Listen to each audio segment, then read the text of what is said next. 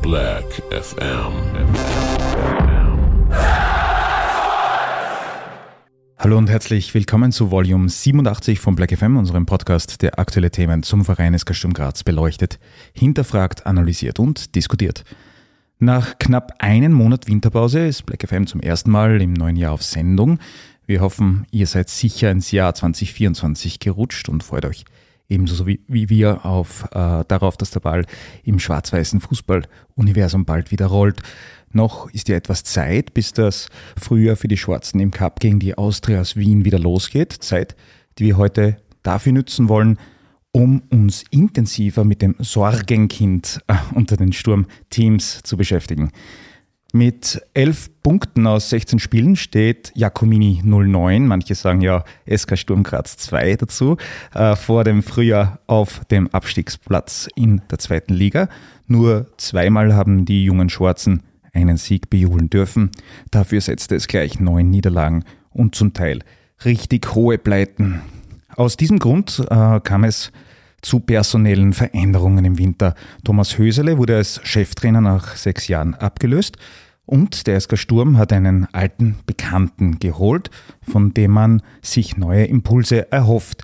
Er hat äh, 189 Spiele für den SK Sturm Graz absolviert, besitzt seit kurzem die UEFA Pro-Lizenz und war zuletzt Cheftrainer von WRC 2 sowie als Co-Trainer beim TSV Hartberg unter Franco Foda beim ÖFB-Team tätig. Jetzt soll er die schwarz-weißen Farben in der zweiten Liga vor dem Abstieg retten.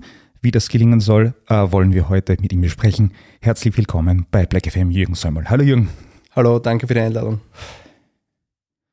Das Team von Black FM heute mehr oder weniger äh, gut ausgeruht, also ein Fall ein bisschen weniger gut, aus dem Winterschlaf kommend mit einer Doppelspitze. Zum einen der CPO-Chefposter von Black FM, der Mann mit den guten Ideen, Vergangenheit bei Laola 1, ÖFB und der kleinen Zeitung und unser da, da, da, Blackie des Jahres 2023. Andi Terler. Hallo Andi. Happy New Year und hallo. Und zum anderen unser Formationsnerd, Taktikfachmann und Experte für eh alles Copyright, Frank Wonisch. Hallo Frank. Ein schönes Neues und grüß Gott. Mein Name ist auch heute wieder Michael Pelitz und auch diesmal gilt es keine Zeit zu verlieren und starten deswegen ohne weitere Umschweife mit Volume 87 von Black FM. Zu Beginn dieser Ausgabe wie immer unsere Shoutouts. Was haben wir diesmal vorbereitet? Wer mag beginnen, Frank? Ich darf beginnen. Ich darf beginnen mit einer traurigen äh, ersten Info. Ich meine, es haben eh alle erschreckt äh, in den diversen Gazetten und Social Media Plattformen gelesen. Äh, CD Charter steht da in meinem Skript, ist schon wieder hin. Sehr schön formuliert. Diesmal ist es das äh, Sünde-Mose-Band oder Mosis-Band, ich habe nachgeschaut, man darf mhm. beides sagen. Und wer in der jüngeren Verletzungsgeschichte der Spieler des SK Sturm ein bisschen nachschlägt, findet den Otar Kitaschwili vor gar nicht allzu langer Zeit mit demselben Problem. Dann haben wir nachgerechnet, wie lange der Otter weg äh, war und haben zurückgerechnet, ein etwas jüngerer Körper erholt sich vielleicht schneller, aber vier bis fünf Monate würde man schon schätzen, dass er weg ist. Schöner Schatz, ne? Ja, werden wir nicht mehr sehen, wahrscheinlich. In das diesen, sehen schon, aber halt nicht spielen, ne? So ist es. Ja. Dann? Genau, und dann gibt es noch was, es gibt auch was Positives, ne? Mhm. Was Positives, wobei es hängt da mit einer Verletzung zusammen, dass Ja. sich unser unendlich langer Holländer weder hat, brauchten wir ja äh, einen neuen zwischen den Pfosten und da haben wir einen gefunden. äh, und haben den wieder von der Insel geholt, Vyacheslav Jarosch. Äh, deutlich kleiner Mhm. als die letzten Goalies, nur 1,90 sozusagen. Wir werden sehen oder gehen davon aus, dass das auch reichen wird. Ähm, waren kurz ob dieser Tatsache verwundert und dann, looking at you Pressestelle, waren wir über die Kommunikation dieses Transfers ein bisschen verwundert, aber das wollten wir nur so nebenbei angemerkt haben. Das ist so irgendwie ein bisschen holprig gelaufen ins neue Jahr, aber ja. Ist passiert. Ich bin froh, dass du jetzt nicht gesagt hast, einen neuen Pfosten. Nein, nein, das habe ich bewusst umschifft. Sehr gut. Der Andi hat dran gedacht, weil er nämlich gelacht. Nur weil du hergeschaut hast und da schon gegrinst hast. Das ist immer ganz gefährlich. Da würde ich mich aber jetzt beleidigt fühlen, wenn er die bei Pfosten anschaut. Ja, gut. Alles gut. Bei Mike wundert mich gar nichts mehr. Ähm, äh, Sturm beim Ja, Äh, Sturm ist auch vertreten momentan beim Afrika Cup, der momentan äh, stattfindet, äh, durch Amadou Dante, der für Mali erst ins Turnier eingreifen wird. Brian Teixeira war bereits ähm, mit seinem Team mit den Kapverden aktiv. Er hat leider nicht gespielt, aber dafür hat äh, Kapverde gewonnen gegen Ghana, durchaus überraschend. Und wir hoffen natürlich, dass die beiden auch noch auf Einsatzzeit kommen. Und natürlich ist momentan Transferzeit. Also mir kommt vor, es geht jetzt erst so richtig los. Ähm, da gibt's ja durchaus spannende äh, Namen. Fest steht bereits, dass der Wesel de Marco äh, Sturm verlassen hat in Richtung Altach. Macht aus seiner Sicht wohl Sinn. Aber per Laie, oder? Per Laie vorerst, aber auch mit Option auf einen fixen Transfer. Ähm, war ja durch, durchaus für die zwei eine extrem äh, wichtige Personalie im Herbst, ähm, auch wenn er sich natürlich selber äh, was anderes erwartet und natürlich das Zeug hat, Bundesliga zu spielen. Von dem her macht es Sinn. Alles Gute äh, an dieser Stelle für ihn. Und es gibt ja auch als, durchaus ähm, interessante Gerüchte, was äh, den Herrn Lang betrifft. Da heißt es auf einmal, Brandaktuell. dass da der SK Rapid äh, den quasi über Hartberg und Sturm nach Hütteldorf lotsen will.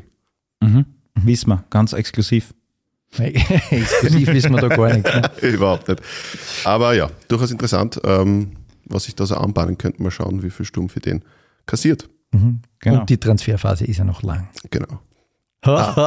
lang. Okay, gut. okay, gut. Das ist Witze, die man erklären muss, sind nicht so gut. Gell? Macht nichts. Frankie. Ich lass Besser wird's nicht mehr. Wir schreiben den 12. Dezember 2002. Sturm befindet sich im Umbruch. Die sportlich fetten Jahre sind vorbei. Ivan Osim hat den Verein verlassen und finanziell tauchen langsam immer größer werdende Gewitterwolken auf. Nach verpasster Champions League Qualifikation tritt Sturm im UEFA Cup an und nimmt unter Neotrainer Franco Foda die Hürden Livingston und Levski Sofia und trifft in der dritten Runde auf Lazio. Zu Hause führt Sturm durch Charles Amoa, verliert aber noch aufgrund von Treffern von Chiesa und Insagi mit 1 zu 3.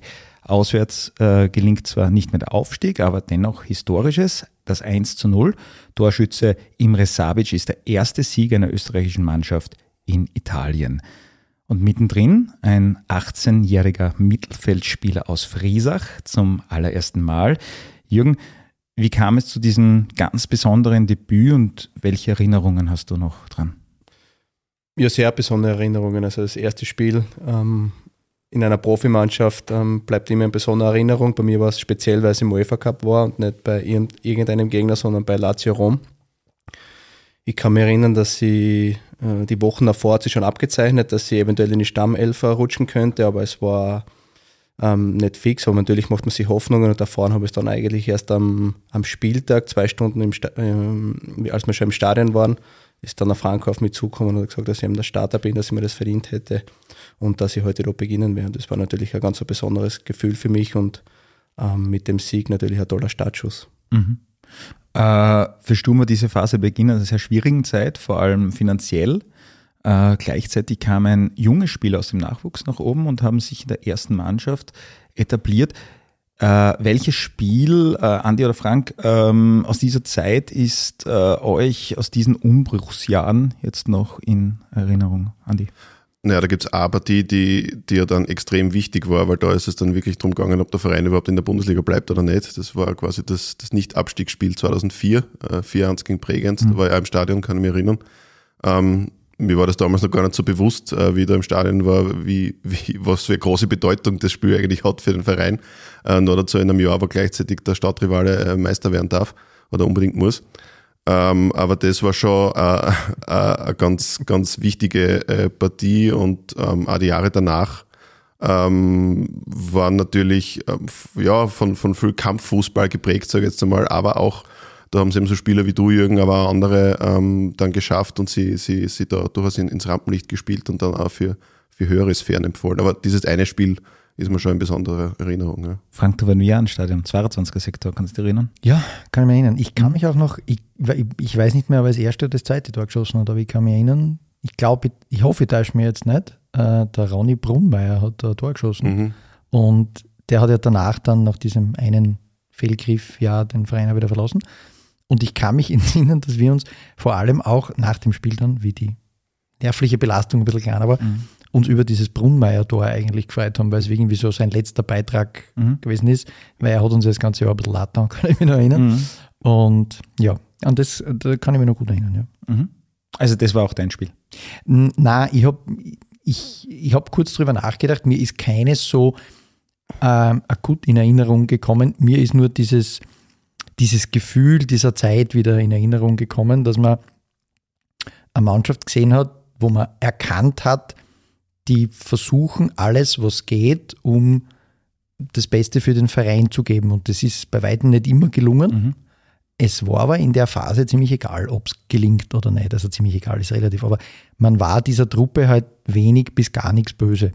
Und an das Gefühl kann ich mich noch sehr gut erinnern, wenn ich an diese Zeit zurückdenke. Das überwiegt für mich. Mhm. Jürgen, wie gut war die Sturmgeneration, die aus dem eigenen Nachwuchs gekommen ist damals, deiner Meinung nach? Ähm, ja, es gehört natürlich auch ein bisschen Glück dazu. Und natürlich tut man sich leicht als junger Spieler, wenn es dem Verein nicht so gut geht, als wie wenn eine Mannschaft erfolgreich ist, natürlich schwieriger für einen jungen Spieler da reinzurutschen. Ähm, bei mir war es ja auch so, dass ich im ersten halben Jahr ähm, Spielzeiten bekommen habe, obwohl natürlich die Leistung schon auch durchwachsen war, aber ähm, ja, ich habe dann als Vertrauener bekommen und es war so, dass ähm, Kader dünn besetzt worden ist, sondern ich habe einfach zwangsläufig auch meine Spieler bekommen und dadurch habe ich mich da weiterentwickeln können und das ist ähm, in einer Mannschaft, die um einen Meistertitel spielt oder vorne dabei ist, wo gestandene Spieler drinnen sind, natürlich ähm, schwieriger. Ähm, was ich mir erinnern kann, das war schon besonders, dass wir extrem hungrig waren, dass wir ähm, ja, eine verschworene Einheit waren, weil natürlich viele aus dem Nachwuchs hochgekommen sind und dass wir den ja, absoluten Biss gehabt haben, um, um, um Profi zu werden. Also das war mm, schon ein Fakt, an den ich mich gut erinnern kann. Ja. Ich wollte nämlich gerade fragen, was der Unterschied zu heute ist. Nein, ich glaube, also, dass die jungen Spieler das genauso haben. Es war eine spezielle Situation, weil halt so viele hochgekommen sind und es waren jetzt nicht nur ein oder zwei, sondern es war nicht dann die Phase, wo es generell im österreichischen Fußball ein bisschen Umdenken ähm, stattgefunden hat. Die Europameisterschaft 2008 ist nach Österreich gekommen. Ähm, man ist ein bisschen weg von den Legionären zu den einheimischen ähm, Spielern und von dem haben wir natürlich auch, auch profitiert. Es war dann teilweise so, dass ähm, mehr junge Spieler waren als, als gestandene und das war in den Jahren davor in der österreichischen Bundesliga nicht, nicht der Fall. Ja. Mit 18 bzw. 19 warst du mittendrin in einem Team, das 2004 bis zuletzt gegen den Abstieg spielt und ihn erst am letzten Spieltag eben abwenden kann, wie der Andi das jetzt schon vorher bei dem Prägensspiel äh, beschrieben hat.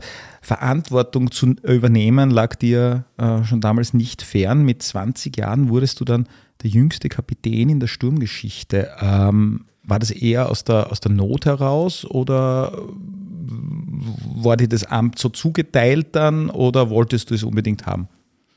Na, also die Entscheidung hat mir damals der damalige Trainer, der Mischa Petrovic, ähm, mitgeteilt.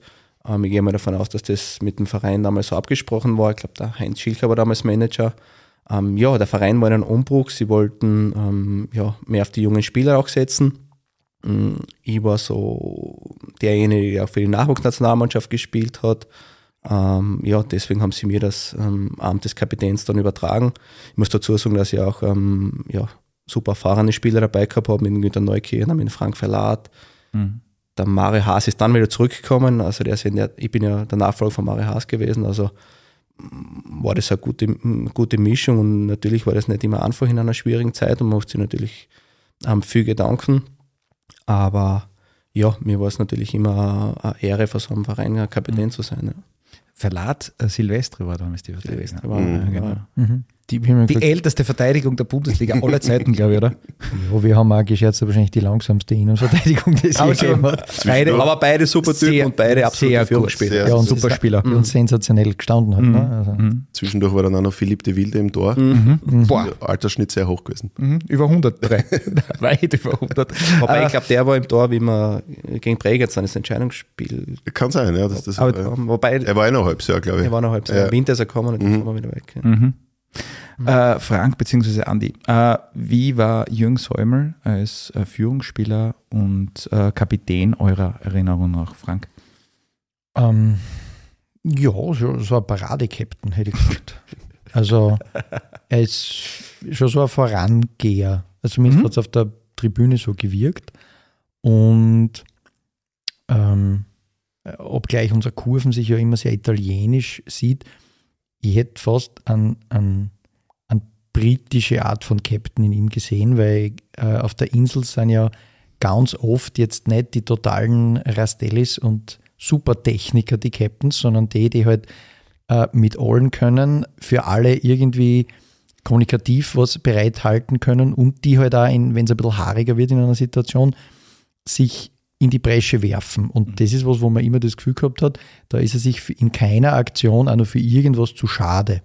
Und ich glaube, dass das extrem viel Wirkung auf die damalige Truppe auch gehabt hat, weil es hat natürlich eine Wirkung auf der Tribüne gehabt, weil nicht jede Partie war eine Zuckergusspartie, jetzt rein spielerisch, war aber eh immer egal. War mhm. eigentlich immer egal, weil man immer gemerkt hat, da ist das Herz nicht in der Hosen, sondern am Platz und das hat mit der Mannschaft auch immer etwas getan, hat nicht immer alles geholfen, aber du bist immer aus diesem Stadion rausgegangen und hast gewusst, da steht einer mit der, mit der Kapitänsbinde unten, der auf jeden Fall am Platz und augenscheinlich auch in der Kabine alles für diesen, für diesen Verein und vor allem für die Truppe tut, wo du immer wieder das Gefühl gehabt hast, jetzt braucht es wieder einen Impuls, jetzt braucht es wieder einen Push und für solche Dinge war er in meiner Wahrnehmung immer gut. Andi. Ja, gibt es gar nicht mehr viel zu ergänzen. Also trotz seines jungen Alters damals ähm, auf jeden Fall schon sehr, schon sehr reif und sehr weit äh, und, und man hat eben äh, nie das Gefühl gehabt, dass die irgendwas aus der Ruhe bringen kann so leicht und das war schon sehr wichtig. Auch, wie du gesagt hast, das war natürlich die Leistungen damals noch schwankend, noch nicht mit 18, 19, 20. Aber das ist damals, auch, das Klima war anderes, weil es ihm leichter verziehen worden ist, weil die ganze Lage beim Verein ein bisschen andere war.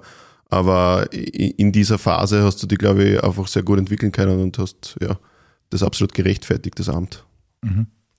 Danke vielmals, ich wäre schon rot jetzt. Beim Nein, nicht rot werden, nicht rot werden. Nein, ich muss dazu sagen, dass ich natürlich auch in die Rolle habe einwachsen müssen. Nicht? Also mit 20 Jahren Kapitän einer Bundesligamannschaft, wo gestandene Spieler drinnen sind, das geht nicht von heute auf morgen. Aber was ich schon versucht habe, ist ähm, ja, am Platz äh, voranzumarschieren, auch wenn es fußballerisch nicht immer ähm, so funktioniert hat, haben wir mm, trotzdem mm, immer, was Laufleistung anbelangt, was Zweikampfhalten anbelangt, immer versucht, unser Bestes zu geben. Und spielerisch ist es dann ähm, ja, von Saison zu Saison besser geworden, würde ich mhm. sagen. Ja. Neben einer sportlich und finanziellen sehr turbulenten Zeit war es für dich, Jürgen, auch persönlich nicht immer ganz einfach. Äh, du hattest mit langwierigen Verletzungsphasen zu kämpfen. Das Schambein war deine mhm. Achillesferse. Oh. Oh. Ja, Schön. Ein medizinischer Witz. Ja, ist kein Witz, ist ja eine Tatsache. Nein, sehr schön. Aber welche, welche Erinnerungen hast du an die Zeit? Also. Um, ja, war schon eine sehr schwierige Zeit, weil es war, glaube ich, 2006 oder 2005, wo ich 14 Monate ausgefahren, äh, ausgefallen bin und da war die erste Phase, wo ich so das Gefühl gehabt habe, es geht richtig was weiter in der Mannschaft. Da ist der Christoph Leitgeb ist dazugekommen. Ähm, Klaus Hallmutter war sehr gut in Form. Es gibt ein Spiel, glaube ich, wo wir gegen Salzburg zu Hause hoch gewonnen haben, wo der Salmo der Klaus drei Tore geschossen hat, mhm. da war ich auf der Tribüne. Also hat schon, war schon sehr schwierig für mich, weil ich natürlich am, am, am Platz stehen wollte. Und ähm, ja, es hat zwischenzeitlich ja so ausgesehen, bin dreimal operiert worden an der Leiste, dass ich auch nicht mehr genau gewusst habe, ob es jetzt weitergeht oder nicht. Und ja, schlussendlich bin ich durch das Tal durch und das hat mich dann auch schon gestärkt in meiner Persönlichkeit und in meiner Entwicklung und ich bin ja, da gestärkt aus der Phase herausgegangen, ja, im Nachhinein. Mhm. Im aktuellen Sturmkader gibt es ja mit äh, William Böving einen Patienten mit der gleichen Diagnose. Mhm. Wie geht man eigentlich äh, mit so einer langwierigen Sache am besten um? Also mental auch, ja. Ja, bei mir war es so, dass die, die Leistenverletzung, die so Schambeinentzündungen, die Geschichten sind nicht auch so ja, in den Medien dann auch, äh, rauskommen, auch in der deutschen Bundesliga. Und ja, das erste war mm, die Leistenoperation, es hat nicht geholfen, die zweite nicht geholfen, das dritte nochmal, da hat man natürlich dann Zweifel. Nicht? Ich war ähm, in Deutschland bei Ärzten äh, und ist nicht besser war und da zweifelt man natürlich dann und man weiß nicht genau, ob es weitergeht oder nicht. Aber den Willen und den Biss habe ich schon immer gehabt, dass ja, ich das Gefühl gehabt habe, dass das jetzt noch nicht alles gewesen sein kann und ähm, ich wollte natürlich unbedingt wieder zurückkommen und dann, ja, habe ich eben einen Anruf bekommen, damals vom Heimat Pfeifenberger, dass es in Salzburg einen Spezialist gibt.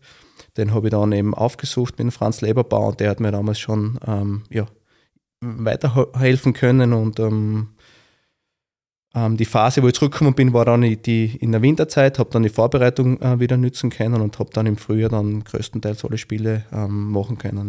Ja. Mhm. Äh, rund um die Heim-Euro 2008 warst du dann auch wieder Mhm. fit und Mhm. auch dabei. Mhm. Äh, danach begann das Abenteuer Ausland Mhm. mit dem Transfer zu Torino. Mhm. Wenn du im Nachhinein auf deine äh, Italien-Zeit zurückblickst, und wir haben, glaube ich, ähnliche Frage, nämlich den Marco Stankovic gestellt, Mhm. würdest du alles äh, so wieder machen oder waren da auch falsche Entscheidungen dabei? Ähm, zu der Zeit, wo ich die Entscheidungen getroffen habe, haben sie sich absolut richtig angefühlt. Und ähm, wenn man als junger Spieler in die Serie A ähm, wechseln kann, dann ist das schon was Besonderes. Ähm, damals war es ja nicht so, dass so viele ähm, junge Spieler in, im Ausland gespielt haben. Ich kann mich erinnern, das war, glaube ich, der Shana Paul in England, der Emanuel Bogart jetzt war im Ausland. Der Basti Bröll ist in dem Sommer noch zu Bremen gewechselt, aber sonst waren nicht so viele Spieler. Martin Stranzl war noch im, im, im Ausland. Und ja, ich war mm, ablösefrei, der Vertrag ist ausgelaufen, war 24 Jahre und ähm, ich habe das Angebot vom Serie A Club gehabt, noch dazu ähm, vom AC Torino, der ja, äh, aus einer Fußballstadt kommt und das war schon was Besonderes für mich und für mich war es klar, dass ich die Chance ähm, versuchen muss zu, zu nutzen. Ja. Es ist da nicht alles ähm, glatt gelaufen, wir sind im ersten Jahr leider abgestiegen, obwohl meine persönliche Bilanz eigentlich gar nicht so schlecht war mit, ich glaube, ich habe 19 Spiele gemacht, zwei Tore geschossen, also es war jetzt nicht äh, ganz so schlecht, aber natürlich mit dem Abstieg war das ähm, eine, sportliche, eine sportliche Katastrophe. Ähm, bin dann im darauffolgenden Jahr noch zu Brescia äh, verliehen worden, habe dann den Aufstieg geschafft in die Serie A, also war das für mich dann auch ein versöhnlicher ähm, Abschied aus Italien und das letzte halbe Jahr beim MSV Duisburg in Deutschland ähm, war ich dann viel verletzt auch, habe wenig gespielt, das hat von vornherein nicht so gepasst. Es war dann auch so, dass wir zwar im Pokalendspiel waren, aber im Summe ähm, hätten wir, haben sich noch beide Seiten was anderes vorgestellt. Ja. Wer war bei Duisburg Trainer? Der Milan Sasic. Mhm. Ich kann mich nur noch erinnern, äh, weil ich habe das heute ein bisschen ähm, nachgegoogelt, äh, in der Phase, bevor sie Tran- Transfer zu, zu Torino damals angebahnt hat, hat es ja doch sehr viele Gerüchte gegeben, nicht nur aus Italien. Mhm. Und Gladbach war ja damals auch sehr äh, eine hasse Geschichte. Sind, glaube ich, damals gerade aufgestiegen wieder in die Bundesliga. Mhm. Und lang hat es geheißen, äh, es geht eher Richtung Deutschland. Ähm, waren waren es wirklich mehrere Optionen in mehreren Ländern oder war das doch so ein schnell? Na, waren schon mehrere Optionen es, auch in, in, in Deutschland, aber es war dann, wie ich das Interesse aus Italien gehört habe, für mich eigentlich klar, dass ich das, dass ich das machen möchte. Und in Italien ja die Transferzeit äh, traditionell etwas später an und ähm, war aber schon im Austausch mit ein, zwei Vereinen in Italien. Und ja, das hat sich dann etwas länger äh, gezogen. Aber auch deswegen, wie, wie gesagt, in Italien die Meisterschaft auch später anfängt. Und ja, also es waren schon einige Vereine interessiert, aber wie das Interesse von Torino gehört habe, war das eigentlich klar für mich, dass ich das machen möchte. Mhm. Und sicher auch nicht einfach in Torino war, glaube ich, dann, dass doch mehrere Trainer dann Ja, in der Saison, war, was, na, sehr viel gelernt natürlich. Ähm, schon ein, äh, ist ein großer Verein. Also es gibt Juventus, dann gibt es ähm, Torino, es gibt die Sporttageszeitung Tutto Sport, die jeden Tag ähm, von beiden Vereinen berichtet. Die Medienlandschaft ist natürlich mm, was anderes. Äh, sehr viel gelernt, ja. Drei Trainer in, in einer Saison, ich glaube drei Sportdirektoren, glaube ich, auch, zwei bis drei Sportdirektoren. Ähm, also war schon sehr, sehr turbulent, aber äh, sehr lehrreich auch. Ja. Äh, wann ist in dir eigentlich die Überlegung gereift, Trainer werden zu wollen? Ich habe mir schon immer viele Gedanken gemacht, ähm, war mit den Trainern auch oft im Austausch, ähm, entweder von meiner Seite oder vielleicht einmal ein Trainer zu mir äh, hergekommen ist und gesagt, wie siehst, wie siehst das und das oder wie schätzt äh, die und die Situation ein. Also schon relativ früh. Und dann in, meinen, in den letzten Jahren, meine drei Jahre in Innsbruck, habe ich dann eben begonnen, die Trainerscheine zu machen, habe parallel als Co-Trainer in U16 von Wacker Innsbruck eben meine ersten Erfahrungen gesammelt. Und da war es für mich eigentlich klar, dass ich das ähm, ja, versuchen möchte. Okay.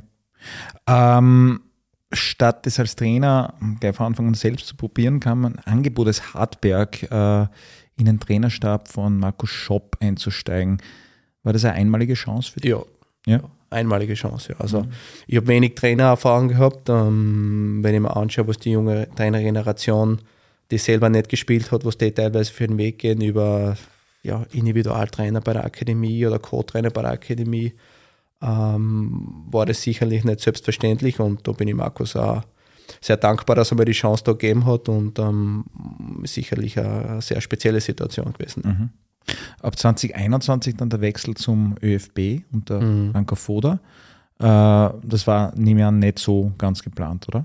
Na, aber überhaupt nicht geplant, so wie vieles im Fußball nicht. Also ich war drei Jahre in Hartberg, der Markus war dort, der hat selber nicht genau gewusst, wie es weitergeht. Das mm, war ja doch sehr erfolgreich, was er, was er da aufgebaut hat. Und genau, kurz vor der Europameisterschaft ist dann eben ein Anruf von Franke gekommen, ob ich mir das vorstellen kann.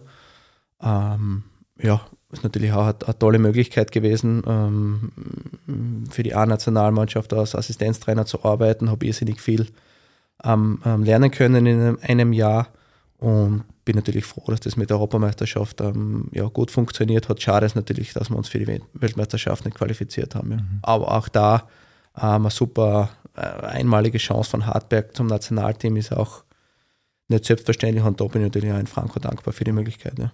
Ist Franco Foda so wer, mit dem du seit deiner Spielerzeit natürlich auch, wie, wie er Trainer war von dir, auch immer Kontakt gehabt hast? Wart ihr immer im Austausch oder?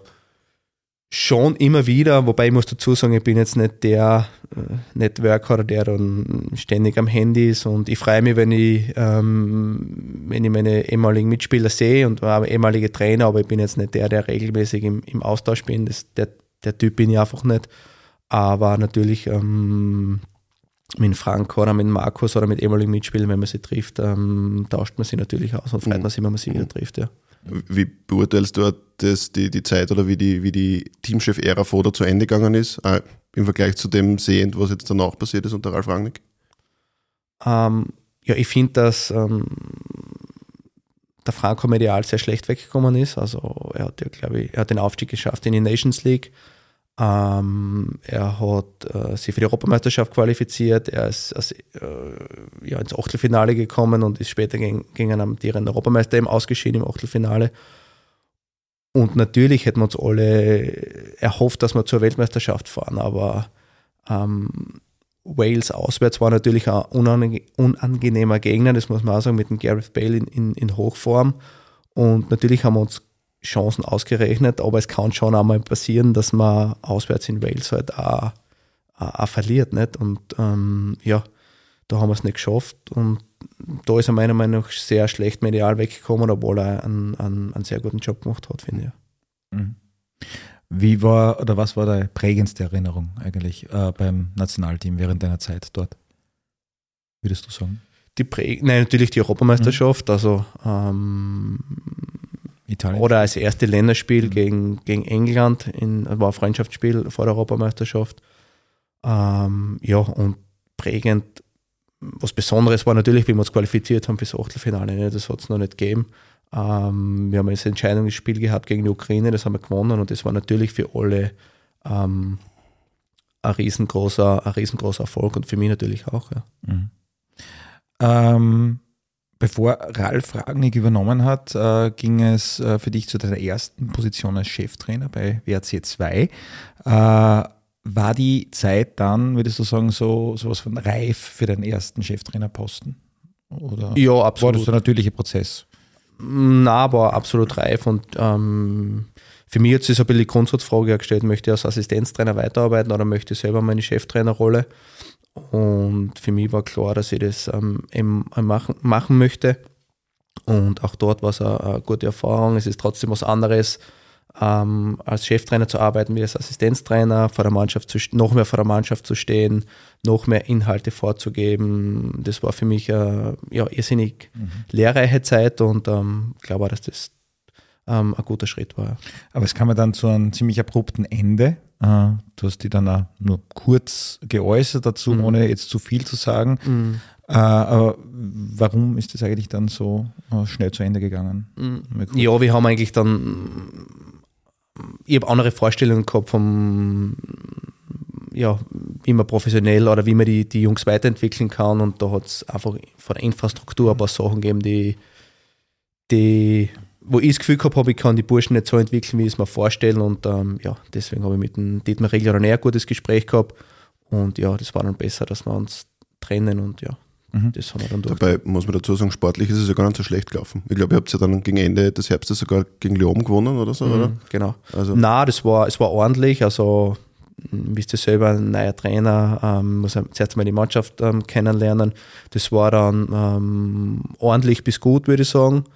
Ähm, ja, und ich habe es jetzt auch nicht ähm, vom Tabellenplatz abhängig gemacht, sondern es waren wirklich von der Infrastruktur ähm, ja, und von der Organis Organisation zwei, drei Sachen, wo ich einfach auch andere Vorstellungen gehabt habe und ja, genau deswegen war der Schritt dann notwendig für mich. Andi, das Thema Infrastruktur werden wir uns noch merken, gell? für einen späteren Punkt. Ja, könnte sein, dass nochmal kommt. Da, da, rennen, da rennen wir vor zwei Paar Schuhe, glaube ich. Aber Schauen wir mal. Deswegen bist du da.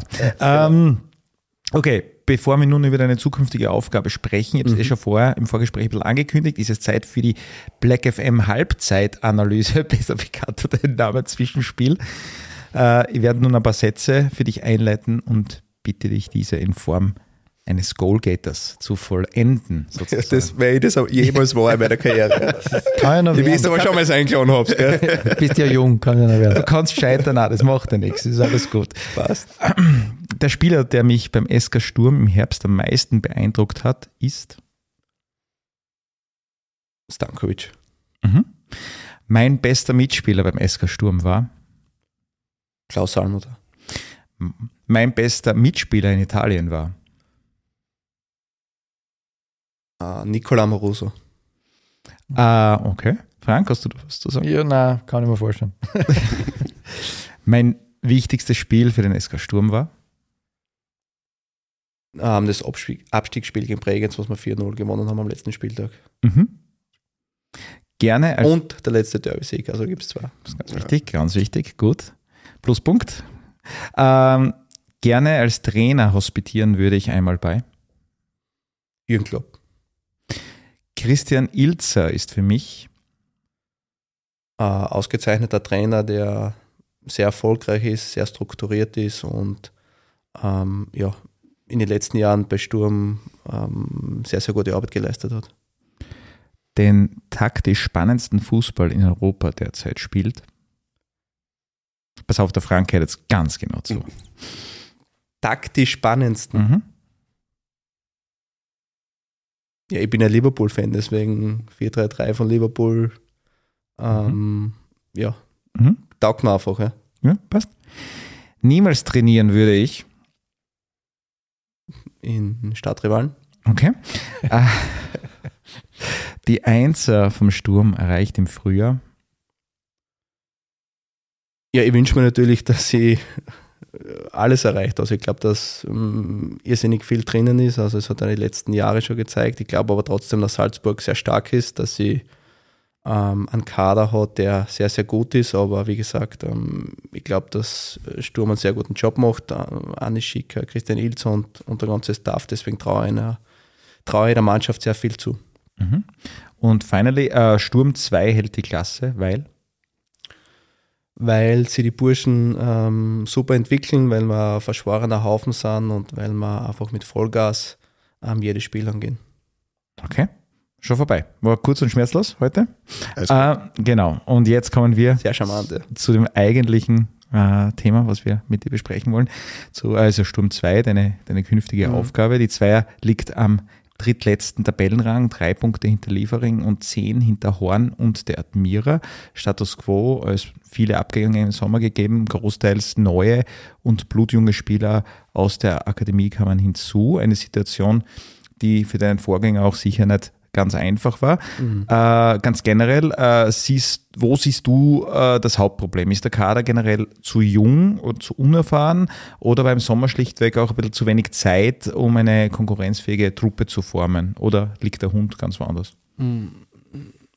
Also was im Sommer letzten Jahres war, das mm, kann ich nicht beurteilen, da war ich, da war ich nicht dabei. Ich habe mir natürlich ein Bild äh, von der Mannschaft gemacht, ich habe sehr viele ähm, Videos angeschaut, ähm, habe jetzt ähm, knapp acht Tage mit der Mannschaft trainiert und ähm, ja, in meiner Analyse ist klar rausgekommen, dass natürlich mit 42 Gegentoren ähm, das viel zu viele sind und dass ich natürlich den Hebel im Spiel gegen den Ball ansetzen muss. Ich glaube, dass das mit Ball teilweise ähm, ordentlich war, aber ich glaube eben Anlaufverhalten, Boxverteidigung, Zweikampfverhalten, ähm, auch im körperlichen Bereich, dass es da sicherlich Punkte gibt, die, wo ich glaube, dass man die verbessern kann und äh, da werden wir natürlich den Hebel versuchen anzusetzen. Ja.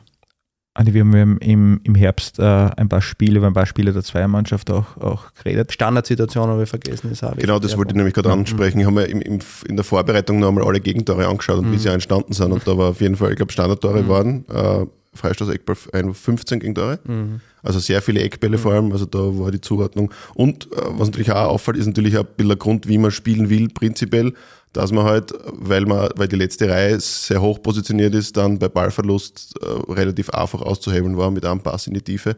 Also das sind die zwei äh, Aspekte, die mir auf jeden Fall mhm. aufgefallen sind. Ähm, aber Standardsituationen, würde man jetzt von außen sagen, ist wahrscheinlich trainierbar, auch wenn es ein bisschen leicht oder schnell dahergesagt ist. Ist natürlich auch trainierbar, aber es ähm, hat natürlich schon auch mit Größe zu tun. Nicht? Und ähm, wenn man sich den Kader anschaut, ist jetzt die Mannschaft nicht ähm, allzu groß gewesen, das muss man auch dazu sagen. Und auch wenn man es mit anderen Mannschaft, Amateurmannschaften vergleicht, ist so ein bisschen die Achillesferse von allen Amateurmannschaften, sind natürlich Standardsituationen. So jetzt glaube ich, dass in dem Ausmaß, wie es passiert ist, dass wir uns da sicher verbessern können und, und, und auch müssen. Und ja, wir haben das auch schon trainiert. Aber ich möchte jetzt auch gar nicht so viel zum Thema machen, aber klar, fällt es vielleicht auch ein bisschen an, an Erfahrung, an Abgebrühtheit, ähm, ja, und auch, dass man die Situation einfach richtig einschätzt. Nicht? Und mhm. in der Akademie wird es wahrscheinlich weniger bestraft wie in der zweiten Liga. Und wenn man sich die zweite Liga anschaut, dann ist es nicht die äh, Primera Division, sondern es geht natürlich viel über Standardsituationen. Mhm. So, und wenn ich mir anschaue, wie viele Einwürfe da sind, wenn ich mir anschaue, wie viele Eckbälle da sind, wie viel, wenn ich mir anschaue, wie viele Freistöße da sind, dann muss man natürlich das auch ähm, trainieren und das werden wir machen. Also was mir teilweise vor, ich meine, ich habe sehr viele Spiele gesehen, fünf, sechs, ähm, was mir immer wieder vorkommen ist, ist, äh, dass die Mannschaft den Ball sehr überhastet wieder verliert. Also nach, mhm. nach sehr kurzer Zeit, mhm. sehr ambitioniert versucht, nach vorne zu spielen, sehr schnell, aber das vielleicht ein bisschen, vielleicht auch der Jugend geschuldet, mhm. äh, total überhastet macht. Ähm, also das war vor allem im letzten Spiel, äh, was war denn das für eins, was ich da gesehen habe? Stripfing?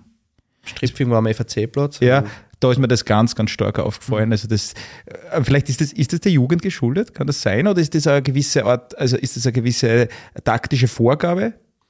Das weiß ich nicht, ob das eine, also nicht den Ball verlieren, sondern nein, ob das eine taktische Vorgabe ist. Ähm, natürlich will man ähm, schnell nach vorne mhm. spielen, wollen vertikales Spiel haben, ähm, stark im Gangpressing auch sein. Das sind ja alles Attribute, die für die der Verein auch steht und die in den Prinzipien auch festgehalten sind. Aber klar fehlt, äh, fehlt in der anderen Situation vielleicht ein bisschen die, die Erfahrung. Aber wie bekommt man den natürlich mit Spielen? Und das mhm. muss man den Jungen auch ähm, ein Stück weit, oder ein Stück weit will ich nicht sagen, das ist Hochdeutsch. Äh, wie, ein Stück weit. Na, muss man das ihnen auch äh, zugestehen. Ähm, aber wir müssen natürlich schnell lernen, nicht? weil es geht mhm. nicht um Äpfel und Birnen, sondern es geht um, um Punkte und wir wollen die Liga unbedingt halten und äh, das gilt halt ähm, schnell dazu zu lernen. Ne? Mhm. Frank? In den Spielen, die ich mir angeschaut habe, ist mir schon immer vorgekommen, dass man versucht, diese Spielprinzipien umzusetzen. Mhm. Nur je weiter die Saison fortgeschritten ist, umso mehr habe ich das Gefühl gehabt, dass die Jungs vor allem beim nach vorne verteidigen mhm. ihnen ein bisschen die Überzeugung gefehlt hat, mhm. dass wenn sie den Ball jetzt jagen, also sie haben ihn dann schon so oft nicht gekriegt mhm. und sind dann in der Vorwärtsbewegung ausgespielt worden, dass mir vor allem gegen Ende der Saison ganz stark vorkommen ist, dass die Überzeugung, dass dieses Konzept, wir jagen den Ball nach vorne und wir verteidigen nach vorne und gewinnen ihn dann, wenn der Gegner sich wegdreht und das Spiel nicht in unsere Richtung eröffnen kann. Und dann ist der Weg nicht mehr so weit zum Tor, dass die Überzeugung ein Stück weit nicht mehr da war. Es hat zumindest mhm. stark danach ausgeschaut. Und was übergeblieben ist davon, war dieses, ganz schnell die Tiefe suchen, mhm. was halt auch nur was bringt, wenn du irgendwelche Anspielstationen dort vorne auch hast. Ne? Weil wenn du sie dann nicht findest mit deinen Bällen, bringt das schnelle nach vorne spielen halt auch nur mhm. nicht so viel, sagen wir mal so. Ne? Mhm. Dann ist die Haut halt immer gleich wieder weg. Und das mit dem Verteidigen der Box, über das haben wir sehr viel geredet, glaube ich. Also, dass da verhältnismäßig viele ähm, einfache Fehler dann passiert sind. Mhm. Natürlich ist es so beim, beim Anlaufen, wenn man dann keine Ballgewinne hat dann, und keine Erfolgserlebnisse hat und nicht schnell umschalten kann, äh, macht es natürlich was mit einer Mannschaft. Ja. Aber wie gesagt, ich glaube, ähm, dass man die Zeit super nutzen kann, um auch körperlich auf einem anderen ähm, Niveau zu sein. Ich glaube, dass junge Spieler ähm, ja, sich ja sehr gut entwickeln können in, in kürzerer Zeit. Ich glaube trotzdem, dass sie jetzt auch im Herbst einen, einen, einen Schritt äh, gemacht haben, was Erfahrung anbelangt. Und genau im körperlichen Bereich müssen wir jetzt eben schauen, dass wir ähm, die sieben Wochen gut arbeiten, weil eins ist auch klar, wenn die körperlichen Voraussetzungen für unser Spiel nicht passen, wird es natürlich, wird's natürlich schwierig. Mhm. Gab es eigentlich irgendeine Art von Austausch mit dem Tommy Hösele, beziehungsweise hat es ja geheißen, er bleibt ja in irgendeiner anderen Funktion bei Sturm. Ähm, wie schaut der jetzt aus? Ähm, das weiß ich nicht. Ähm, ich habe nur zwischen Tür und Angel mal äh, kurz getroffen, ähm, wo er gesagt hat, dass er zu einem späteren Zeitpunkt noch einmal vorbeischaut, um sie ähm, voll zu verabschieden. Er hat jetzt, glaube ich, jeden einzelnen Spieler schon bei, bei Handshake ähm, ähm, sich verabschiedet, aber vor der gesamten Mannschaft jetzt noch nicht. Und da hat er mal so zwischen Tür und Angel gesagt, dass er das gern irgendwann machen wird und das würde man natürlich freuen, wenn er vorbeischauen wird. Ja. Mhm. Weil ihn natürlich jetzt nicht so gut kenne, aber was man, was man von ihm hört, dass er ja, ein irrsinnig toller Mensch sein sollte und würde mich freuen, wenn er, wenn er nochmal vorbeischaut. Ja.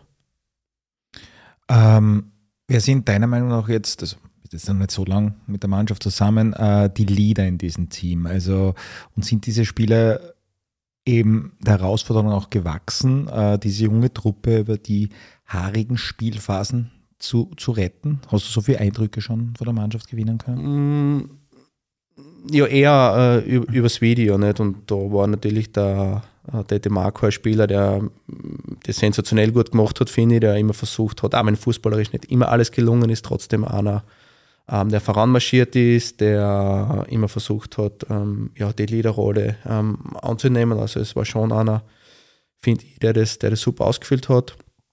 Ähm, und sonst muss ich mir eigentlich noch ja, ein genaues Bild da machen. Mhm. Ich kenne jetzt äh, die einzelnen Charaktere noch nicht so gut nach einer Woche. Ähm, vielleicht einen Namen zu nennen, den ähm, Haider traue zum Beispiel zu, in so eine Rolle reinzuschlüpfen, weil er von seiner Persönlichkeit, ähm, ja, glaube ich, schon was mitbringt. Ähm, und den traue ich das äh, schon zu, um, um einen Namen einmal ge genannt zu haben. Mhm. Was mich jetzt dann noch interessiert, ähm, weil du jetzt Wesley de Marco jetzt angesprochen hast, also wir haben jetzt vor kurzem eben von, seinen, äh, von einem Leihgeschäft nach Altach erfahren, ähm, wie man so im Herbst, ich glaube, das war das eine Interview, was wir gemacht haben mit dem äh, Manni und mit dem äh, Alex, Alex, Alex Prass. Äh, warum, also auch mit deiner Erfahrung als, als Bundesliga-Kicker und so und jetzt auch als Trainer, warum ist ein Spieler wie der Westel de Marco, der diese Qualitäten hat äh, und auch im Test immer wieder gut war, warum hat zum Beispiel so ein Spieler, äh, kommt er bei Sturm in der Einzelmannschaft oder was, warum schafft er es nicht? Oder warum ist es generell so, dass ein Spieler von so einer Qualität nicht schaffen, in eine Mannschaft hineinzukommen? Hm. Schwierig zum sagen. Also ich glaube, dass da meistens nicht den einen Grund gibt, sondern mehrere kleine, kleinere Gründe vielleicht. Er hat natürlich auf seiner Position bei den Profis ähm, eine große Konkurrenz. Ähm, er war ja dann, glaube ich, ein halbes Jahr oder ein Jahr aus der Klangfahrt mhm. ausgeliehen. Da hat sie, glaube ich, auch nicht so, nicht so funktioniert. Ähm, das mag vielleicht auch ein Grund sein. Mm, ich weiß nicht, verletzt war er jetzt, glaube ich, nicht. Also, es könnte für mich auch ein, ein, weiterer Grund sein. Aber jetzt, mm, ja, einen Grund zu nennen, warum es jetzt ähm, bei ihm nicht so funktioniert hat, das, mm, ja, für das war jetzt auch nicht äh, nah genug dabei, ja. Mhm. Wie, wie, wie sieht es eigentlich äh, mit Hilfe von oben aus? Also damit meinen wir jetzt nicht den Fußballgott, mhm. sondern, sondern den, äh, den Bundesliga-Kader. Mhm. Ähm, also nicht, dass du. Ja, ich jetzt, mhm. Nein, nein, ich habe jetzt in der ersten Phase, die Tage, die ich jetzt da bin, ähm, absolutes Gefühl, ähm, dass der Verein möchte, dass äh, Sturm 2 in der zweiten Liga bleibt. Ähm, ich habe mit Chris Ilzer ein sehr gutes Gespräch gehabt. Ähm, es sind ja immer wieder Spieler runterkommen ähm, von, von den Profis, die ja auch äh, ja, Verstärkung waren. Und ja, ich sehe das auch auf meine, als meine Aufgabe, dass ich eben so einen Zugang habe zu den, zu den Spielern, die von oben runterkommen, dass ich ähm, ihnen auch bewusst mache, dass es für ihnen natürlich auch wichtig ist, ähm, unten zu spielen, weil der Chris denkt sich auch was dabei, wenn er sie, wenn er sie runterschickt. Und ähm, ja, da gilt es äh, sicher da, äh, daran, dass ich einen guten Zugang äh, zu ihnen finde und ähm, ja, ich freue mich natürlich über jeden Spieler, der von, von, von oben uns verstärkt. Ja. Mhm. Anschlussfrage. Amadi Kamara ist zwar in deinem Kader, aber aufgrund äh, der unglaublichen Verletzungsmisere von Sidi Chata, wir haben es vorher schon angemerkt, äh, wird äh, wohl eine Zeit bei Chris Ilzer verbringen. Äh, wie sehr schmerzt es sportlich, wenn der beste Torschütze und Vorlagengeber so oft oben ausgeborgt wird? Und beziehungsweise wie kann man mit derartigen Unplanbarkeiten umgehen als Coach der zweiten Mannschaft? Ja, mich freut es natürlich, wenn ein Spieler aus der, aus der zweiten Mannschaft den Sprung nach oben schafft und das ist ja auch mein Ziel, ähm, neben den Klassenerhalt, dass wir Spieler näher an die erste Mannschaft heranbringen und äh, ja, der Kamera ist natürlich ein Paradebeispiel, wie schnell es auch gehen kann, ähm, dass man mit guten Leistungen es auch äh, schaffen kann. Es gilt mm, ja, das Leistungsprinzip und ähm, der, der Kamerad ist ähm, ja perfekt perfekt die Chance genützt über die zweite Mannschaft, Plattform äh, Sturm 2, ähm, oben um, um, reinzuschnuppern. Er hat jetzt das letzte Testspiel von, von Anfang an gespielt. Also ähm, ja, so soll der Weg ähm, von einem Spieler der zweiten Mannschaft ausschauen. Ich weiß natürlich, dass es nicht ähm, äh, jeder schaffen wird, aber natürlich sollte das Ziel für jeden sein, dass er oben, dass er oben ja, äh, mittrainiert und sich da empfehlen kann. Ja. Mhm. Es ist aber schon so, dass der, ähm, also im Herbst ein bisschen sowas wie eine Lebensversicherung für den hm. Zweierkader war. Ja. Und wenn er jetzt im Frühjahr genauso viel weg ist, wie er im Herbst weg ist, wer macht dann die, ich weiß jetzt nicht genau, 6 Tor, 6, na wie ist, so irgendwie, oder 6 mhm. Tor, 6 Vorlagen, so ein bisschen ausgeglichen. Mhm. Wer, wer springt ein für eine Amadi-Kamera? Ähm, Kannst du noch nicht sagen, nehme ich an. Nein, wir haben natürlich ähm, Spieler in Kader, die, die das zutrauen. Wenn ich zum Beispiel an einen Krikic denke, ne, der in einer Mannschaft, sage ich jetzt, die nicht so viel gewonnen hat, trotzdem zu seinen Tormöglichkeiten gekommen ist, wo vielleicht auch ein bisschen das Klick gefehlt hat, vielleicht ein bisschen Lockerheit. Ihr wisst selber, wie das ist beim Stürmer, wenn er mal trifft, äh, geht dem platzt ihm der Knoten und das kann gleich. Äh, ja, Wieso wissen wir das selber? Aus meiner Fußballkarriere? Nein, aus Experten, aus Experten, meine ich, aus Experten. Als Experten. Um, um einen, einen Namen zu nennen und äh, genau, dann gibt es noch Spieler, die, die hinten dran sind und, ähm, und dann natürlich bin ich mit Nani auch im Austausch, ähm, was Verstärkungen mhm. ähm, ähm, Gibt's Namen? anbelangt. Namen, na, wie gesagt, also ich bin mit dem im Austausch, aber das ist sein, sein Aufgabengebiet. Ich bin mhm. nicht der Sportdirektor, also für das ist er zuständig, aber wie gesagt, ich habe absolut das Gefühl, dass ähm, sehr viel unternommen wird, ähm, der Sturm Graz 2 die, die Liga heute. Ja. Mhm. Was mir noch aufgefallen ist, wenn man sich die Einsatzstatistiken anschaut, es hat, glaube ich, nur im Herbst drei Spieler gegeben, die mehr als 1000 Einsatzminuten gehabt haben in 16 Spielen. Wenn man das mit anderen Zweitligateams vergleicht, waren das achte, zehne oder noch mehr. Das heißt, es hat eigentlich nie wirklich einen Stamm gegeben, der, der gespielt hat oder kaum. Mhm. Also Matteo Bignetti war mehr oder weniger mhm. gesetzt im Tor, dann hat es, glaube ich, noch den Samuel Stückler gegeben, der sehr viel gespielt hat, und den Gabriel Heider, den du schon mhm. vorher angesprochen hast, der hat am meisten Einsatzminuten gehabt. Ist es das auch ein Ziel von dir, vielleicht so gut es geht natürlich, je nachdem, wer gerade weggeschnappt wird von oben, mhm. äh, schon auch einen Stamm äh, zu finden und den dann äh, über längere Zeit spielen zu lassen und weniger Fluktuation da äh, aufkommen zu lassen? Ja, das hat ja natürlich schon auch mit, der, mit den Ergebnissen zu tun. Nicht? Wenn, wenn man öfter verliert, dann versucht man natürlich als Trainer auch das eine oder andere mehr ähm, den einen oder anderen Wechsel mehr. Ähm, und hier hofft man natürlich, dass die Ergebnisse besser werden und dann findet sie auch, auch leichter Stamm. Ne? Das, und, und das ist dann einfach verdient haben, aufgrund von erfolgreichen Spielen äh, weiterzuspielen. Ja. Mhm. Und wie gesagt, also ich freue mich über jeden Spieler, der von oben uns verstärkt und ich bin absolut überzeugt, ähm, ja, dass ich da auch den richtigen Zugang finde, dass ähm, auch so performt, wie es, wie, was ihr Potenzial hergibt. Ja. Mhm.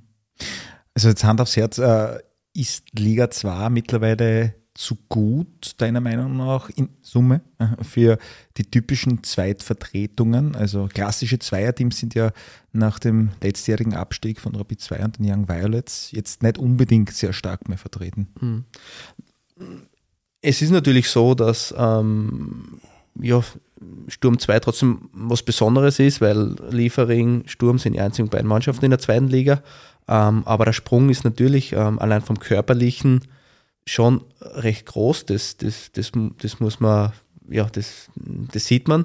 Aber ich traue es trotzdem unserer Mannschaft zu, dass sie ja, längerfristig in der zweiten Liga ähm, mitspielen kann.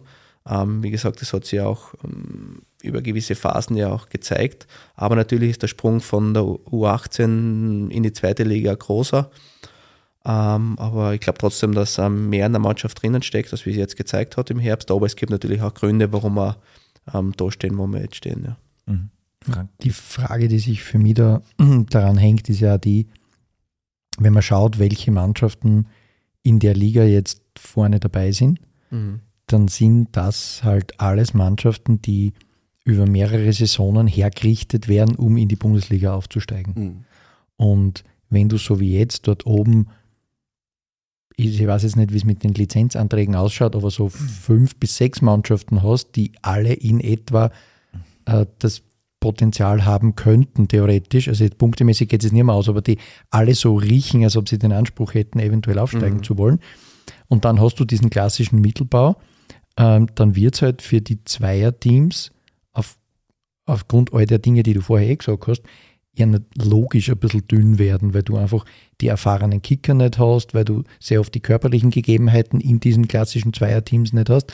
Und dann muss man sich schon fragen, ob diese Zweierteams sportlich wirklich richtig in der Liga sind oder ob man da nicht im Regulativ was tun müsste, damit die Zweierteams da eine andere Chance haben oder ob man nicht die Liga um aufstocken muss. Das ist das, was ich mir da angesichts dieser Liga 2, wie sie sich mittlerweile entwickelt, immer wieder frage. Welche oben? Unsere, die erste, mhm. die Bundesliga. Ob es denn nicht wirklich, also ich gebe dem Herrn Rangnick, habe ich gelernt beim Hirli, muss man sagen, mhm. ich gebe dem Herrn Rangnick ungern recht, weil es mir sehr unsympathisch, aber er ist schon ein Fachmann ein Stück weit. Ne? Und mit der Einschätzung, dass die Liga da unten klar ist und die Bundesliga, also die Liga da unten nicht so funktioniert, wie sie funktioniert soll und vielleicht die Bundesliga stickelt klar ist, der kann ihm mittlerweile schon wirklich was abgewinnen. Das muss ich schon ganz ehrlich sagen. Hm. Es und gibt ja auch Diskussionen, glaube ich, schon darüber, dass die aus der zweiten Liga eher wieder eine Zwölferliga oder so werden soll. Also da, ich glaube, das wird in die Richtung gehen. Mhm. Ja. Mhm. Also da hat es schon ist, Gespräche gegeben. Aber das löst das Problem, das verschiebt das Problem nur wieder einen Stock tiefer. Ja, aber sowas vorher. Also naja, aber würde ich oben die Liga größer machen, würde es das Problem anders, woanders hin verlagern.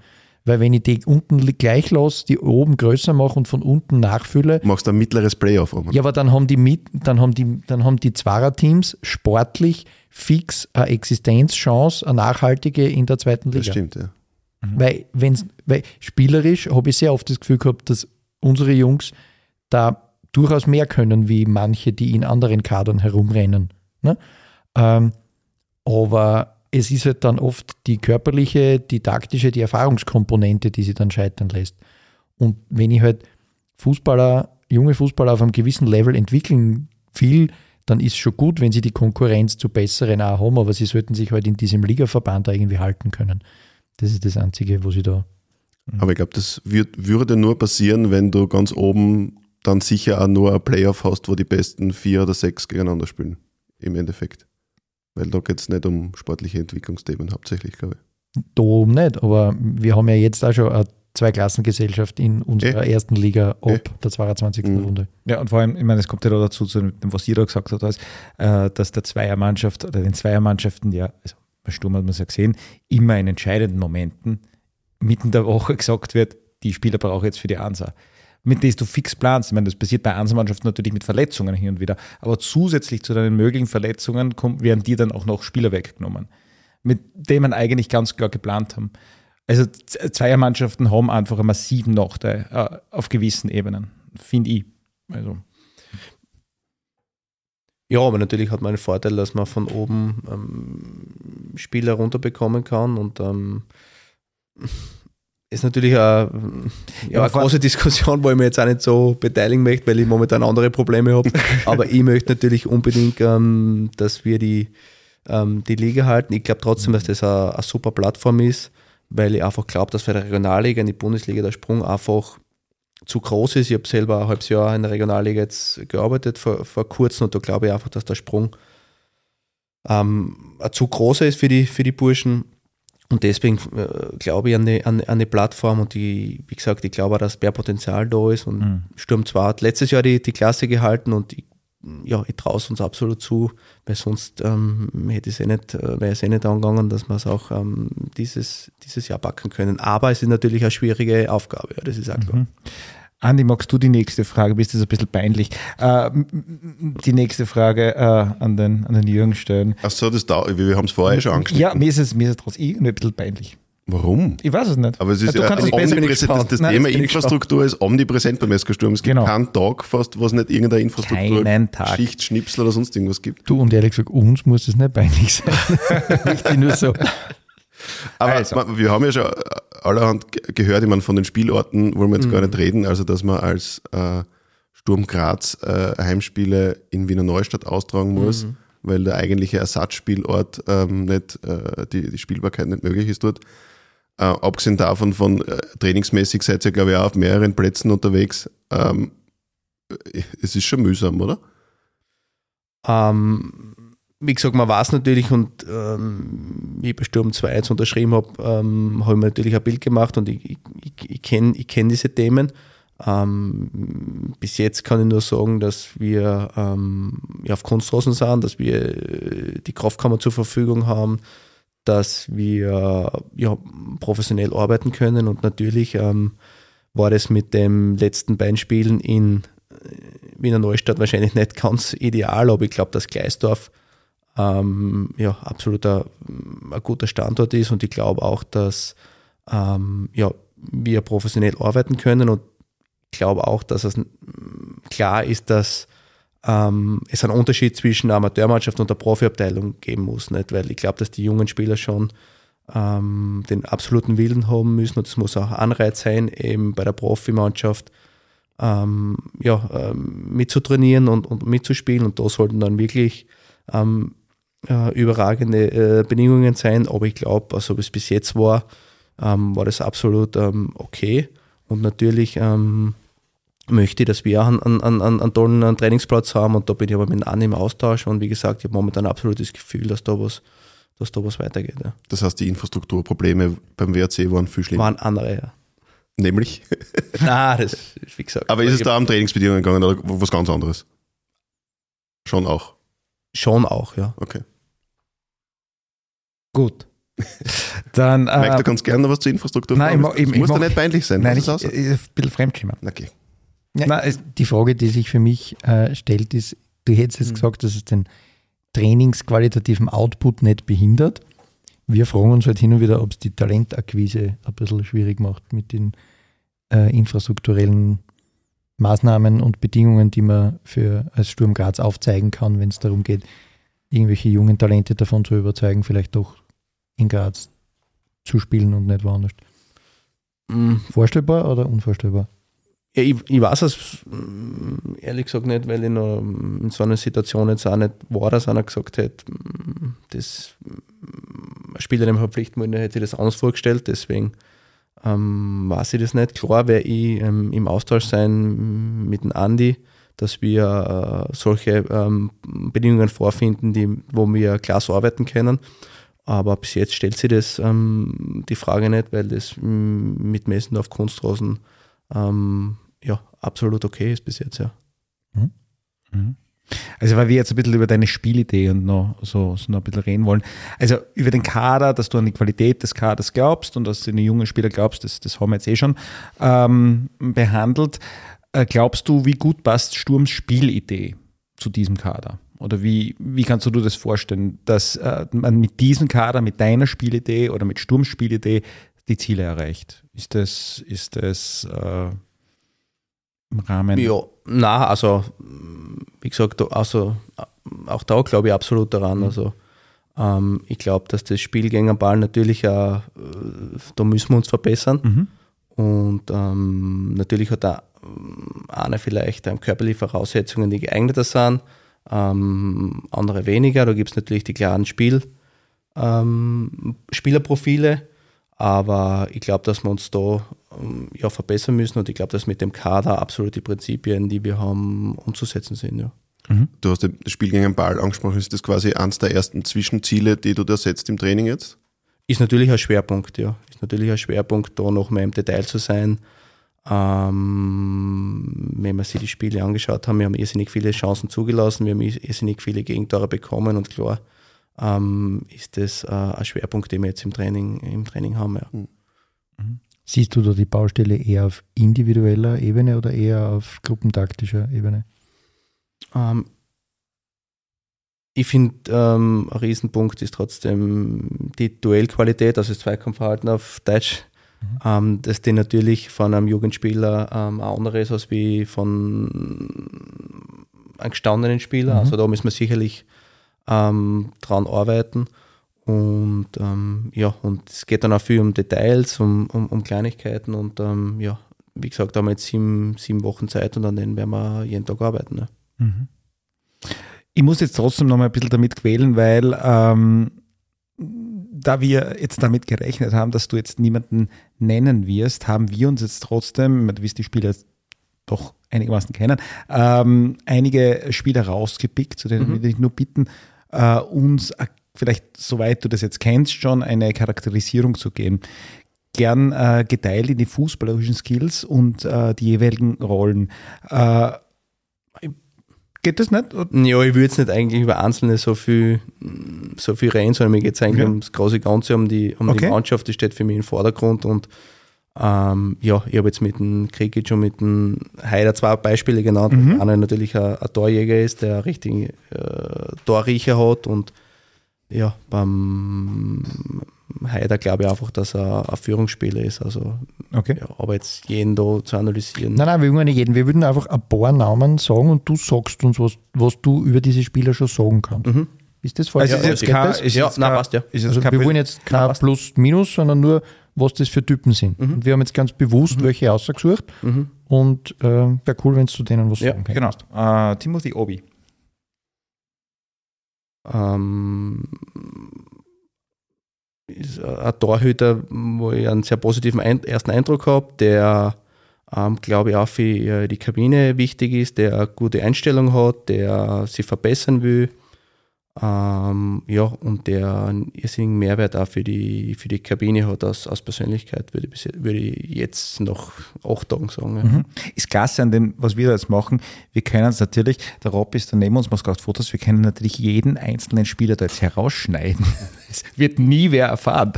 Das ist das Klasse an einem Podcast. Okay, Sebastian Birker. Ähm, Birki ist ja Nachwuchsnationalspieler mhm. und die haben im Herbst gesehen, ähm, im Ländermatch gegen Finnland in, in Linderbrunn und war da ein Typ, der versucht hat, voranzumarschieren, der ähm, eine gewisse ja, Reife schon auch hat und ähm, auch eine gewisse Persönlichkeit und auch ihn schätze ich ein mit äh, als Innenverteidiger, der eine sehr, sehr gute Einstellung hat. Mhm. Tizian Valentino Schama. Äh, Kenne ich nur zu wenig, weil er mit den Profis unterwegs ist und ihn jetzt eigentlich mhm. nur ähm, ja, von den Trainings von den Profis her kenne, aber ich mm, schätze ihn als linker Verteidiger, weil er glaubt, dass er ein Spieler ist mit Potenzial. Ne? Okay. Jonas Löcker? Löcki ähm, schätze ich auch als absoluten Teamplayer ein, der ähm, sehr ehrgeizig ist, sehr wissbegierig ist, der unbedingt weiterkommen äh, möchte, der auch, glaube ich, ja, für die für die Gruppe auch wichtig ist und wo ich halt merke, dass er ähm, ja, unbedingt weiterkommen will. Mhm. Drei noch. Äh, Nico Johann Lieber.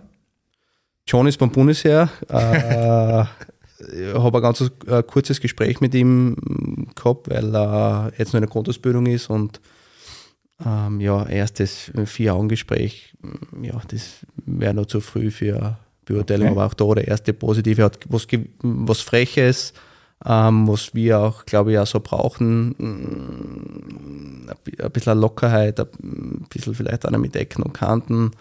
Ähm, ja, also mm, ein frecher, ein frecher Bursche, hätte ich jetzt einmal gesagt bis jetzt. Ja. Okay, Frank, hast du noch? Was hast du gesagt? Ich habe mehrere Male Spielen gesehen und haben ein bisschen mit dem äh, Matthias Braunöder von der Austria verglichen. Ja. Ich sehe da gewisse, gewisse Parallelitäten zwischen die zwei. Nicht nur, weil sie sich ein wenig ähnlich schauen, mhm. sondern weil es vom Typ her für mich durchaus vergleichbar ist. Mhm. Er ist mhm. beim Bundesheer gleich wieder Joni Kahner, also ich hoffe natürlich, dass ich sie bald regelmäßig beim Training habe. Mhm. Ähm, ja, aber während der Grundausbildung ist es ein bisschen schwieriger. Mhm. Der vorletzte, Dorn Lee. Doran Lee hat jetzt in den letzten ähm, Einheiten einen, einen, guten Eindruck hinterlassen, ähm, hat im internen Testspiel ein Tor geschossen. Ich glaube, dass das natürlich aufgrund der Sprache und ich weiß selber, was das heißt, weil ich ins Ausland gewechselt bin, nach Italien, ähm, was das heißt, ins Ausland zu, zu gehen. So, jetzt kommt der ähm, von Asien, neuer Kontinent, neue Mitspieler, neue Kultur. Also kann ich mir das schon schwierig vorstellen, sie da äh, zu integrieren. Aber macht bis jetzt im Training ähm, einen ordentlichen Eindruck und ähm, ja, ich hoffe, dass er weiter so Gas gibt. Und ja, möchten natürlich ähm, noch besser kennenlernen, Mhm. beziehungsweise mal die ersten Testspiele anschauen. Ja. Okay. Und finally, Ermal Krasniki. Ähm, schätze ich aus ähm, Bulling, Bulling Stürmer, der ähm, ja, ein gewisses äh, Durchsetzungsvermögen hat. Ähm, war jetzt ähm, zum Schluss äh, vom Urlaub etwas krank, deswegen ähm, hat er ein bisschen Trainingsrückstand. Aber auch da ähm, hat jeder Spieler die Chance zu präsentieren. Wir haben eine lange Vorbereitung und das, das gilt auch für den, für den Ermal. Ne? Mhm. Darf ich noch einen Namen ergänzen? Das, ist, das betrifft jetzt keinen Akademiespieler, aber er ist dann erst gegen Ende der Herbstsaison zum Spielen gekommen und er wird ein bisschen Größe mitbringen. Der Etienne Taré, ist der noch bei euch dabei jetzt? Oder ähm, w- woran hat es bei ihm gelegen? Oder weißt du das, hast du es mitgekriegt, warum er erst jetzt, glaube ich, in den letzten zwei Spielen dann wirklich äh, auch zum Einsatz gekommen ist? Weil ich glaube, man hat ihn ja von Rapid 2 geholt äh, am Anfang der letzten Saison und der ist, glaube ich, 1,95er Stürmer, also wird er ein bisschen Größe mitbringen nach vorne. Ähm, Na, also an was es gelegen ist, weiß ich nicht. Ähm, ich kann nur sagen, dass er jetzt ähm, versucht, äh, die Dinge, die wir ihm vorgeben, umzusetzen. Er ist sehr äh, ein Spieler, der auch sehr wissbegierig ist, der eben die, die Dinge ähm, versucht gleich umzusetzen, haut sie bei jedem Training ein. Das war so die Beobachtung, die ich in den letzten zwei Spielen von ihm gehabt habe, dass er Spieler ist, der alles gibt und auch da ähm, wird jetzt die Vorbereitung zeigen, inwieweit dass er ja, äh, dann bereit ist für uns. Mhm. Eine kurze Anschlussfrage vielleicht, wie geht es dem Paul Kiedl eigentlich nach seiner Verletzung? Der hat sich ja schwer verletzt, wann war im Spiel gegen, das haben wir gesehen, da waren wir in, in. Bergamo. Ah, Pe- Paul Kiedl, Peter Kiedl, ja. Na, Betsy trainiert normal mit, macht da einen, einen guten Okay. Eindruck. Ähm, ist auch motiviert. Ja, bringt auch eine gewisse? Größe mit und weiß, wo es da steht. Auch und da gilt es auch, wie gesagt, wir haben jetzt eine Woche, wir haben noch kein Testspiel. Ähm, jeder hat die Chance und äh, ja, auch von Betsy habe ich einen, einen, einen, positiven, einen positiven Eindruck gehabt. Die. Verletztenliste schaut eh nicht so wild aus, oder? Mhm. Grube ist verletzt, oder? Ja, Molnar, Sandro Molnar tut mir schon weh, der hat Mhm. sich, der hat sich weh getan, jetzt in der Vorbereitung. Ähm, der ist heute operiert worden, ich habe mit ihm vorher schon kurz geschrieben, äh, dass die Operation gut verlaufen ist, aber das mm, ist schon ein Spieler, der aufgrund seiner Größe, der aufgrund seiner körperlichen Präsenz, ähm, linker Fuß, wo ich mir natürlich ähm, erhofft habe, dass ich den zum Funktionieren bringe. Das habe ich mir so ein bisschen als, als, als Aufgabe gegeben. Wir haben erste Gespräche gehabt, die waren sehr gut und deswegen tut mir das für ihn persönlich, aber auch für uns ähm, schon sehr weh, der Ausfall. Mhm. Haben wir interessante Spieler ausgewählt zum Nachfragen, oder? Das sind auch alle interessant. Okay. alle, alle interessant. Ich habe mir vorher gelacht, weil ich mir gedacht, du sagst es irgendeinen Namen und der Jürgen hat ganz schlecht geschaut. Ich habe gedacht, hänge ich jetzt oder Ha, hast sein Bruder, das war, hat er einen Bruder, der, ja, wurscht. Irgendwie falsch abgespeichert. Erwin. P war richtig. Gut.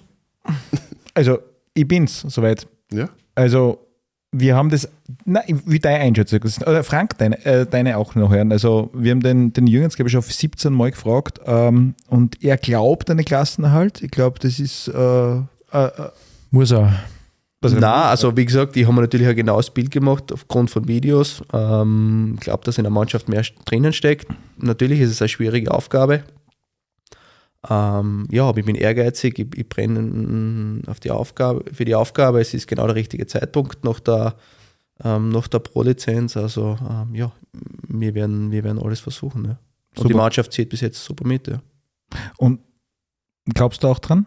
Natürlich. Also so punktemäßig ist jetzt nicht, sind jetzt keine Welten zwischen dem Abstiegs- und dem Nicht-Abstiegsplatz.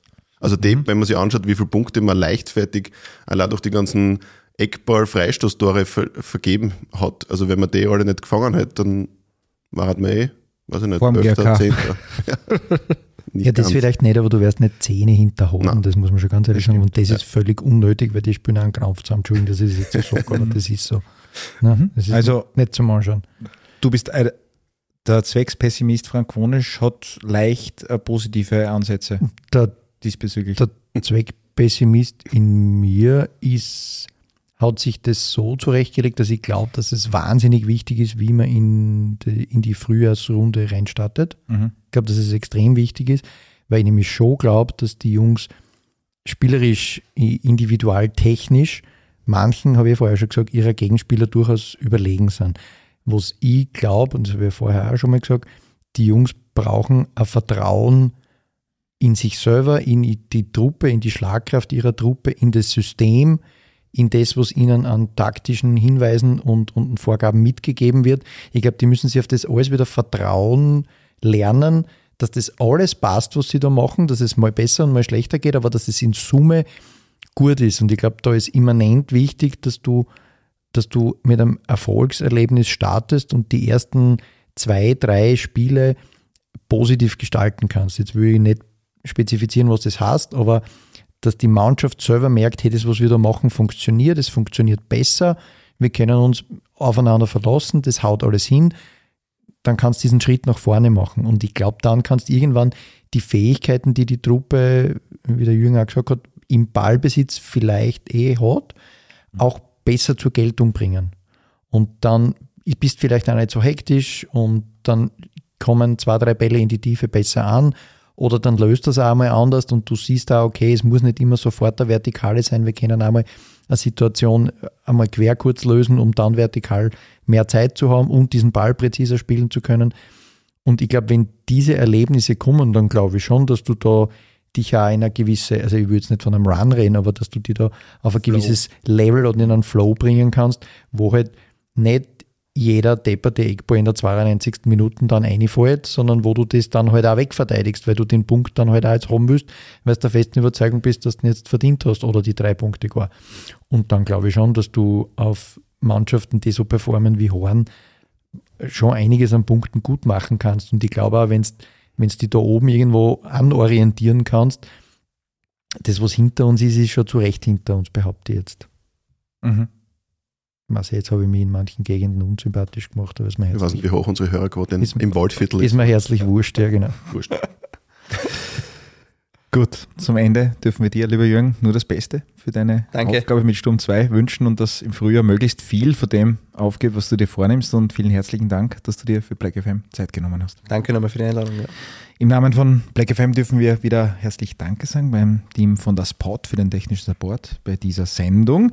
Und wie immer ein ganz großes Danke für eure Zeit und fürs Zuhören. Lasst uns eure Meinung zu den angesprochenen Themen wissen, postet Kritik, Lob und Ideen zu unseren Sendungen auf unserer Facebook-Seite oder Instagram. Und wie immer freuen wir uns über 5 Sterne in der Podcast-App eurer Wahl und vielleicht ein Like, Follow oder Abo für unsere Social Media Präsenzen. Für die Zweier stehen nun einige Tests am Programm, unter anderem gegen Deutschlandsberg, Volzberg, Austria Klagenfurt, Weiz, äh, Furz, Austria Klagenfurt, jetzt habe ich schon wieder so einen super Versprecher, der man sich ewig merkt, und Weiz. So. Weiz hast du es Weiz, erst. Genau. bin ich Bef- er. Genau. Bevor es am 24.02.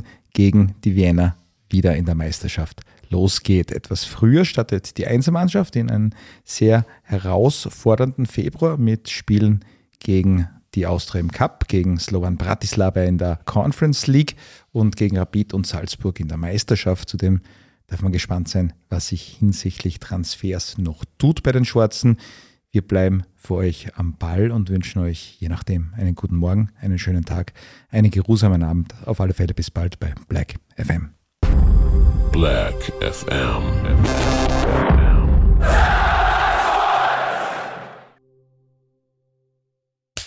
Cut. Und wer hat's produziert? Das Pod.